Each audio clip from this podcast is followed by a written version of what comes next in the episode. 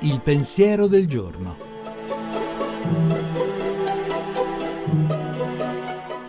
In studio Giuseppe Savagnone, editorialista e pubblicista. Per unificare il proprio io è necessaria, oltre alla capacità di pensare, quella di ricordare. Viviamo spesso totalmente immersi nel presente.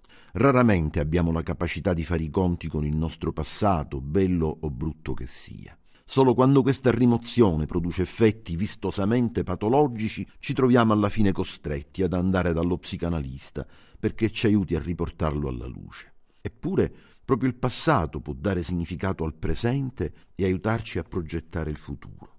Essendo priva di memoria, la nostra è anche una società senza gratitudine. È raro che ci si ricordi di quello che si è ricevuto dagli altri. Si pensa di essersi fatti da sé L'atteggiamento verso i genitori e più in generale verso coloro che ci hanno preceduto è spesso più di contestazione che di riconoscimento e conseguentemente di riconoscenza.